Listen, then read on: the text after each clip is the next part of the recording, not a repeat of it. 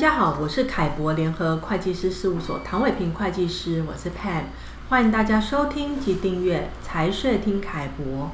台湾行政院在今年六月三日哦，也就是上周通过了纾困 四点零 的追加预算案，并且已经送到呃立法院做审议。那里面企业最关注的呃就是员工薪资及营运成本补贴的方案。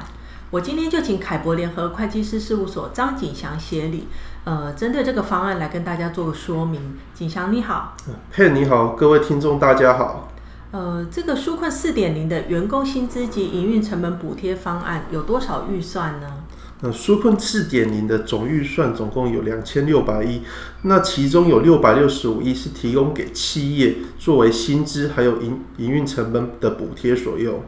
那有哪些行业可以申请补贴呢？此次的行业补贴范围其实非常的广，呃，包括了、呃、商业服务业、长照托幼行业、艺文业、交通业、教育事业、观光业、制造业及技术服务业、会展行业、国际贸易服务业，还有社服团体，在符合一定的条件之下，均可以申请补助。那补贴的行业范围听起来确实非常的广哦，但要符合什么样的条件才能申请补贴呢？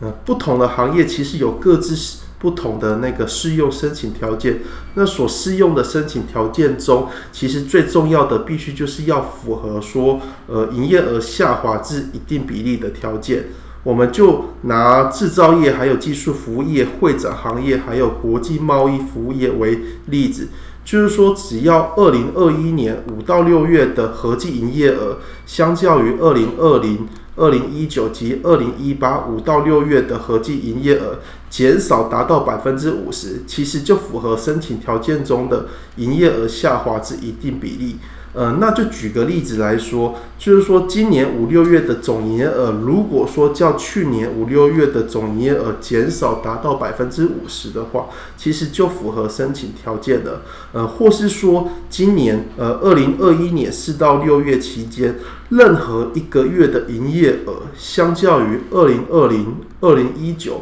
或者是二零一八相同月份的营业额达到减少达到 百分之五十， 也是可以符合申请条件的。也就是说，呃，今年假设说今年四月的营业额相较于去年四月的营业额减少达到 百分之五十 的话，其实也也可以符合这个申请条件。呃，那我另外再补充啊、哦，以及提醒一下，制造业以及技术服务业，如果是属于上市上柜或是新柜的企业哦，那必须是以二零二一年第二季哦，或是二零二一年上半年每股盈余是负的哦，或是有营业损失为申请的条件。好，那我想接下来再请景祥跟大家说明一下，如果符合了呃景祥刚刚说的营业额下滑至一定比例这样的条件之后呢，那可以申请什么样的补贴的内容呢？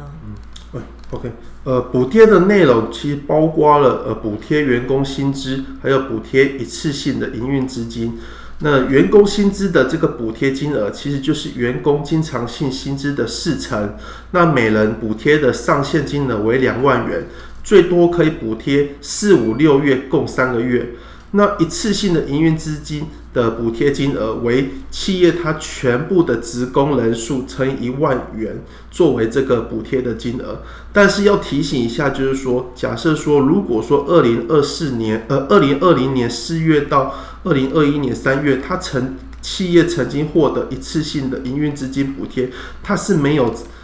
没有办法在这次补贴当中取得这个一次性的营运资金补贴的。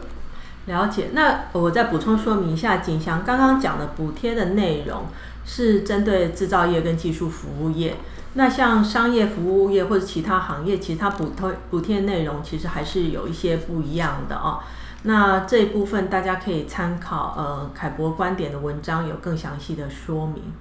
那最后呢，针对纾困 四点零， 呃，景祥这边还有什么要提醒各位听众注意呢？ OK， 呃，就是说不同行业这个补助的申请，其实它有各各自不同的申请期限截止日，而且如果说呃相关部会它的这些经费使用完毕的话，它其实就不再受理申请了。所以其实建议企业如果它符合相关条件的话，要去尽快去进行申请。那另外就是说，如果企业它申请补贴之后，呃，接受申请的这个相关部会，它其实除了审，除了它会审查所提交的申请资料之外，它后续后续还是有权去针对企业去进行后续的书面审查，还有实地访视。所以建议建议企业它在申请相关的这个补助的时候，务必要确保申请资料的正确性。了解。那谢谢景翔今天对于纾困 四点零 的分享，